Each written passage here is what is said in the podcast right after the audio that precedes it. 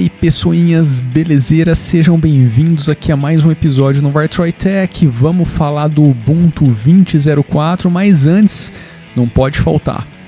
Meu, fique em casa. Se você não tá aí no grupo das pessoas que realmente precisam sair, vamos ajudar a enfrentar essa pandemia, porque a coisa é séria e tá ficando cada dia mais séria, tá? Vamos lá, vamos fazer um esforcinho aí, galera.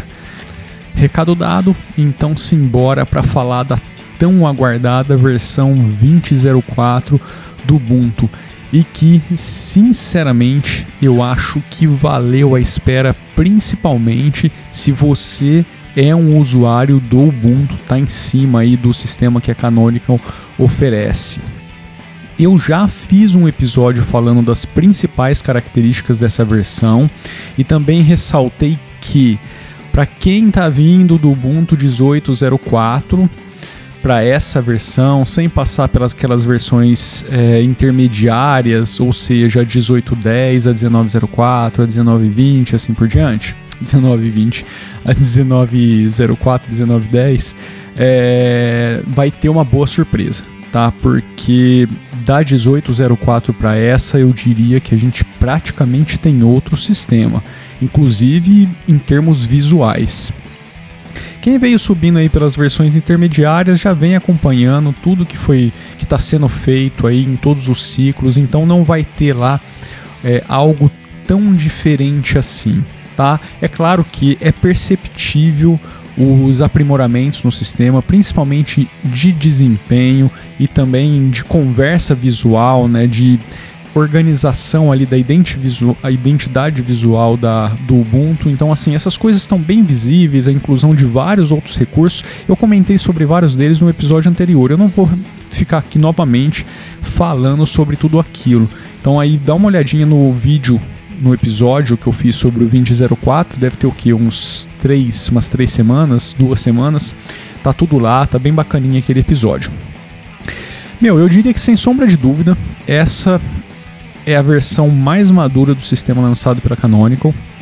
Isso não quer dizer também que ela seja perfeita, tá? Eu acho que nunca vai ser, faz parte de tudo que tá evoluindo. Se você em algum momento falar assim, tá aqui, isso daqui tá perfeito, significa que aquela coisa que você está dizendo que está perfeita não vai evoluir mais, porque não tem como você evoluir acima da perfeição.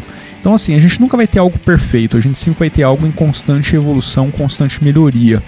E com software sempre vai ser assim também, aliás, com tudo na nossa vida sempre vai ser assim. Mas, assim, sem sombra de dúvida, essa é uma das melhores versões, pelo menos assim, pra mim é a melhor versão que eu já vi do Ubuntu desde quando eu comecei a utilizar o sistema. E eu acho que esse comentário deve ser unânime aí, unânime não, deve fazer parte aí do vocabulário de muitas pessoas que estão utilizando o sistema da Canonical por vários anos. Eu acho que a gente chegou em um ponto onde a maioria dos componentes do sistema já atingiu um nível muito alto de maturidade. Então, assim, o conjunto todo da obra, consequentemente, deixa isso tudo muito claro. Por isso que acho que isso reforça esse comentário que eu acabei de fazer, entendeu? De ser a melhor versão do sistema. Não só porque pelos improvements da Canonical, mas sim pelo conjunto da obra todo, porque tudo evoluiu, todos os componentes que fazem parte desse sistema, e muitos deles não são desenvolvidos pela Canonical. Além de tudo que já foi dito no episódio anterior, nesse que eu comentei sobre o 20.04, que eu acho que vale a pena você ir dar uma olhadinha lá, eu gostaria de ressaltar duas coisas muito importantes dessa versão, sendo que uma delas deve ganhar cada vez mais a atenção da comunidade. Eu acho que os holofotes devem se virar para uma dessas coisas nos próximos meses aí. Bom, a primeira delas é a possibilidade, pelo Gnome Shell, de com apenas um clique dizer que um game deve ser executado utilizando uma placa gráfica dedicada. Cara, isso muda a vida de quem tem uma plaquinha dessas monstra e quer colocar ela para trabalhar na hora certa, tá ligado? E sem ter que ficar dando muita volta para que isso aconteça. Isso faz parte de um carinha chamado Game Mode, que já foi introduzido aí, mas não estava integrado por padrão no sistema e agora está vindo integrado, e que conta aí com outras otimizações muito bem-vindas para você tirar o melhor proveito do seu hardware. Não vou entrar em detalhes sobre esse feature, porque eu acho que valeria um episódio só para falar dele, e tem bastante artigo aí na internet falando desse carinha, não só para games, mas para quem trabalha com produção visual. Isso também faz toda a diferença em termos de dedicação de recurso de máquina para esse processamento mais pesado, mais intensivo, tá? Então eu acho que essa é uma das coisas que vale a pena mencionar, e a integração no Gnome eu acho que ficou fantástica. Você clica ali no ícone do aplicativo com o botão direito e manda executar com a placa gráfica dedicada. Putz, genial, cara. Eu acho que isso é bem bacana ver no Linux. É uma coisa que, se eu não me engano, já está presente no Windows, por exemplo. E eu acho que a outra coisa aqui muito bacana de se falar dessa versão, e é aonde eu digo que os holofotes devem se virar logo não, eu acho que já está começando a acontecer isso de certa forma, é o lance do ZFS com o ZSYS. Aqui a brincadeira começa a ficar um pouquinho mais séria. Apesar, né, de tudo isso, tá meio que em caráter experimental ainda.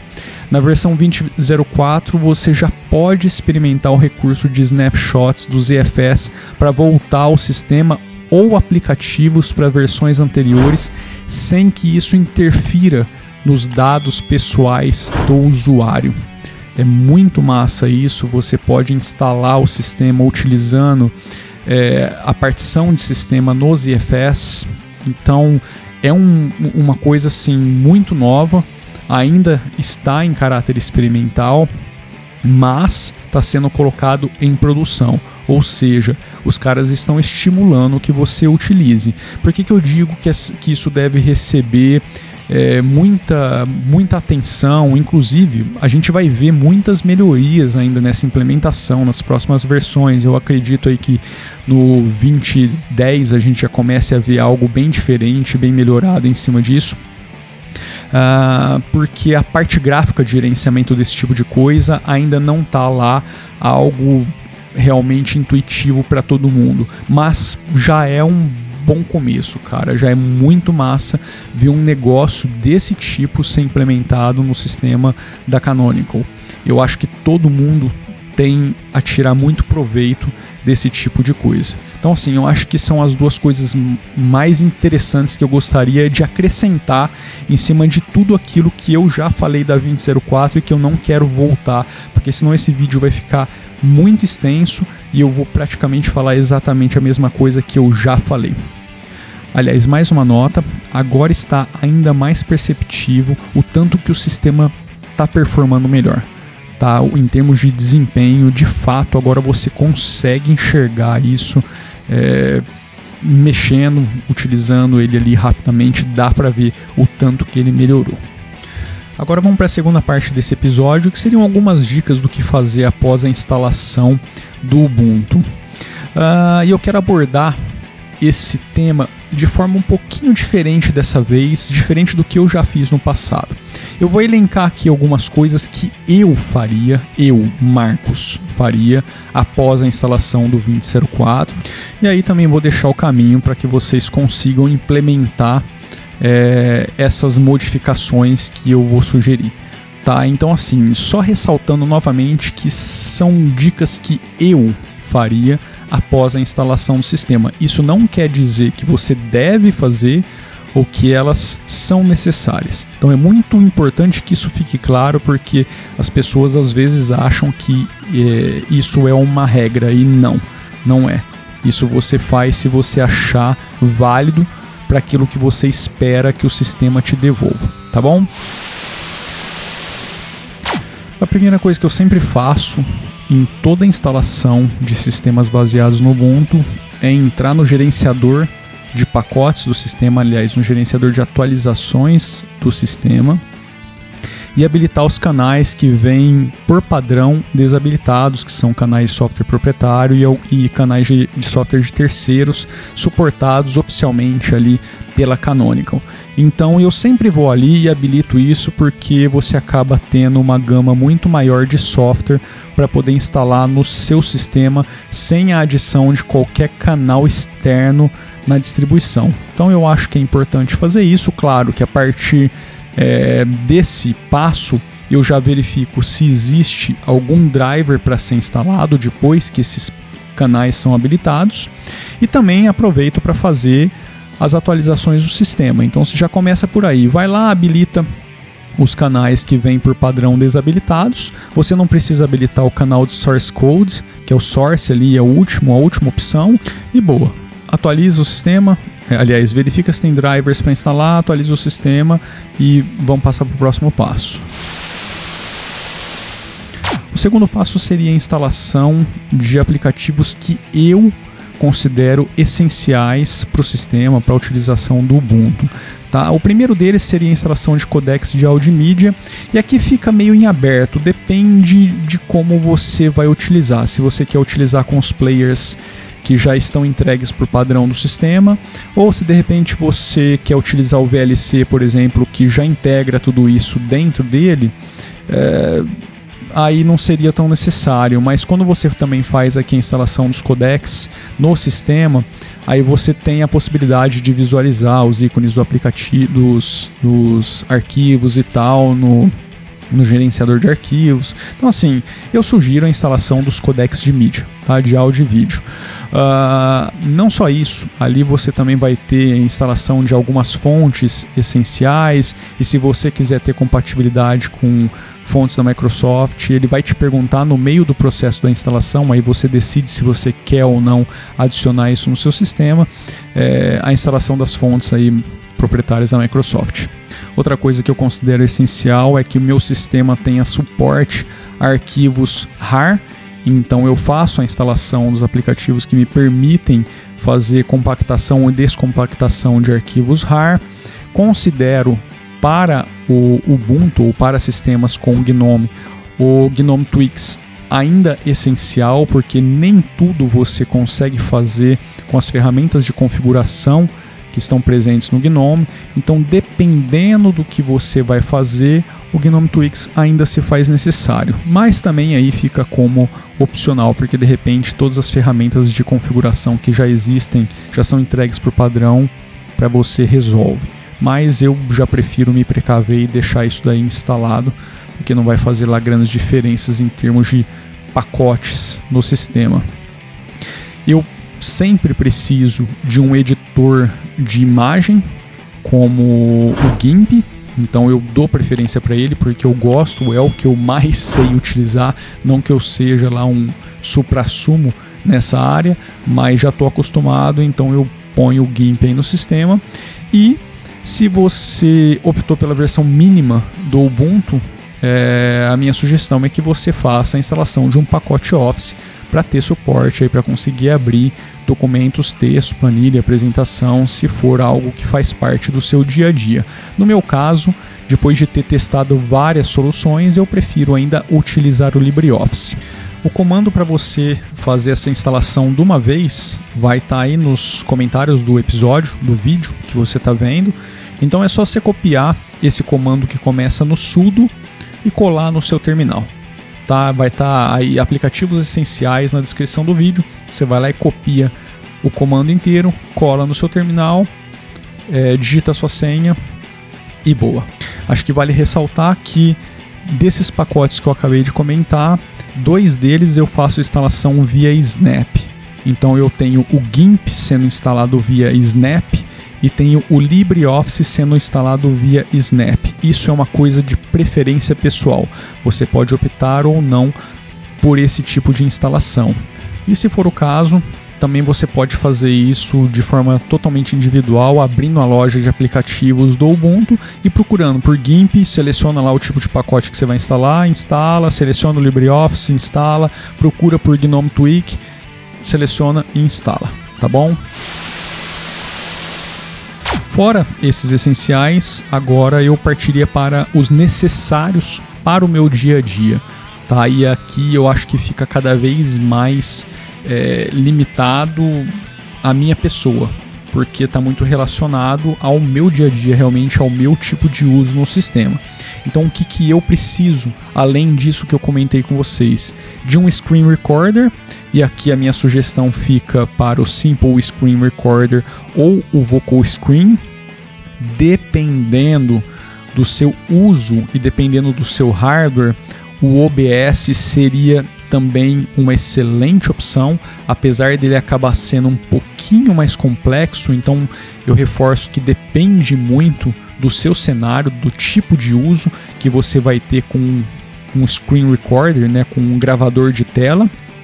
Mas geralmente eu fico nessas duas opções aqui, no Simple Screen Recorder e no Vokoscreen, porque eles me atendem perfeitamente. Kdenlive, sim, ele está de volta aqui no meu setup, porque a versão 20.04 dos caras eu achei que ficou muito boa. Acho que partindo daqui para frente o software só tende a entregar coisas cada vez melhores, e eu andei utilizando aqui, testando, putz, velho, tá realmente muito legal essa versão. Eu estou utilizando ela via App Image. Não testei ainda o Snap, mas também deve estar funcionando igual. De qualquer forma, eu utilizaria hoje o Kdenlive ou via App Image ou via Snap, e não via canal oficial de software. Por quê? Bicho, depois de eu ter ficado aí esse longo período utilizando esse tipo de software, tá? Tanto editor de vídeo quanto editor de áudio, eu entendi que nem sempre é bom, nesse caso, você fazer updates na cega, tá? Utilizar o sistema de atualização do seu sistema operacional, aí a gente está falando aqui do sistema de atualização do Ubuntu, para fazer a atualização de pacote desses carinhas. Porque se alguma coisa na versão mais nova não tiver legal, isso quebra teu setup de uma forma descomunal, cara. Então assim, às vezes você está com o tempo muito curto e ficar voltando o pacote para trás pode ser uma dor de cabeça, dependendo das amarras que esse software tem. Então assim, para não correr esse tipo de risco mais, um software como esse, tipo Kdenlive, eu utilizaria via App Image ou via Snap, porque você tem a chance aí, de forma extremamente fácil, de voltar para a versão anterior. O Snap, ele fica guardado ali, eles mantêm uns snapshots da versão que você estava utilizando por um período de tempo, se eu não me engano. Então assim, é mais tranquilo você voltar. Fora isso, o Reaper, porque é meu editor de áudio padrão, inclusive de vídeo. Eu tenho editado muitos episódios que são mais simples no Reaper, e cara, você se surpreende com com o desempenho desse cara. Eu nem tenho o que falar, já tive alguns bugzinhos com ele, para ser bem sincero, 3 em vários meses utilizando ele, testando, brincando com ele na parte de vídeo. Eu tive 3 breaks com ele, de o aplicativo fechar, mas só para vídeo. Para áudio eu nunca tive um break nesse aplicativo, nunca me deu nenhum problema. E o Reaper hoje faz parte aqui do meu setup, praticamente é um membro já constituído aqui de tudo que eu faço. O Google Chrome, se você quiser ter outra opção de browser além do Firefox, eu gosto do Google Chrome também. Eu acabo instalando outros browsers para outras finalidades via Snap, mas eu acho que em termos de instalação do dia a dia, o Chrome, ele faz parte aqui do meu setup. Um gerenciador de password, no meu caso eu estou utilizando o KeePassXC. Eu tenho todo um setupzinho aqui de sincronismo interno para esse tipo de software, mas fica a minha sugestão que você use um gerenciador de senhas, para que você não fique repetindo senhas em todos os lugares, ou utilizando senha fraca, ou então guardando isso num bloco de notas. O ClipGrab, que é um capturador de vídeos online, para que você possa baixar localmente aí arquivos de algumas plataformas de streaming, porque às vezes é bom ter algo como isso para você poder utilizar trechinhos aqui ou ali. Tá? Então assim, esses seriam os básicos que eu utilizaria. Só reforçando que nesse caso desse setup aqui, para mim é essencial que o Kdenlive, ou software de edição de vídeo, e o Reaper, ou software de edição de áudio, eles não acompanhem os updates do sistema. Eles sejam algo individuais que eu consiga controlar o seu versionamento, eu consiga fazer o update e consiga voltar de forma extremamente rápida e simples para a versão anterior. O Reaper é bem assim, o Reaper você vai lá, baixa o pacote, extrai, ok, tá funcionando. Putz, deu merda, cara, extrai a versão anterior em cima e ele volta a funcionar, tá? Na versão anterior. É simples assim, não tem dor de cabeça. Então, para esses dois carinhas, por incrível que pareça, eu prefiro que as coisas funcionem assim. Mano, e é isso. Antigamente a gente tinha um monte de passo para deixar o sistema bacaninha para uso, mas, como eu comentei no início desse episódio, praticamente todos os componentes atingiram um bom nível de maturidade, o que torna todos aqueles passos meio que algo cosmético ou de preferência pessoal. Não vai de fato fazer lá grande diferença no uso do sistema, no seu dia a dia. Eu acho que de tudo isso que eu comentei aqui, as únicas coisas que realmente podem fazer alguma diferença mesmo, podem ser consideradas aí, talvez como algo essencial, é a instalação dos codecs de áudio e vídeo e a habilitação de suporte para arquivos do tipo RAR. Porque o resto é cosmética, é preferência pessoal. Tá? Então eu deixo aí para vocês as dicas, mas elas não são necessariamente algo que você deve fazer ou precisa fazer para utilizar o sistema, e eu sei que muita gente aqui vai fazer inúmeros outros passos, porque tem outras necessidades, outros gostos e tal. Então é isso, não deixem de dar o joinha para ajudar aqui essa bagaça, se inscrever, compartilhar esse episódio com a galera, compartilhe o anterior também, que lá eu falo bastante coisa bacana sobre a versão 20.04 do Ubuntu. E, meu, se você curte aí um rock and roll, as músicas que tocam nesse canal, vai lá no Vartroy Music, tem muita coisa bacana saindo. É um canal de músicas da Vartroy, sonzeira autoral, e é isso, rock and roll na veia. E vamos curtir, vamos ajudar também aquele canal a crescer. Se inscreve lá, compartilha com a galera lá os vídeos. Eu tô tentando publicar um monte de conteúdo bacana nessas próximas semanas aí, porque tem muita coisa para ser lançada, e é isso. Tá? Deixa eu parar de falar que esse episódio já tá muito grande. Nos vemos no próximo, um grande abraço, fui!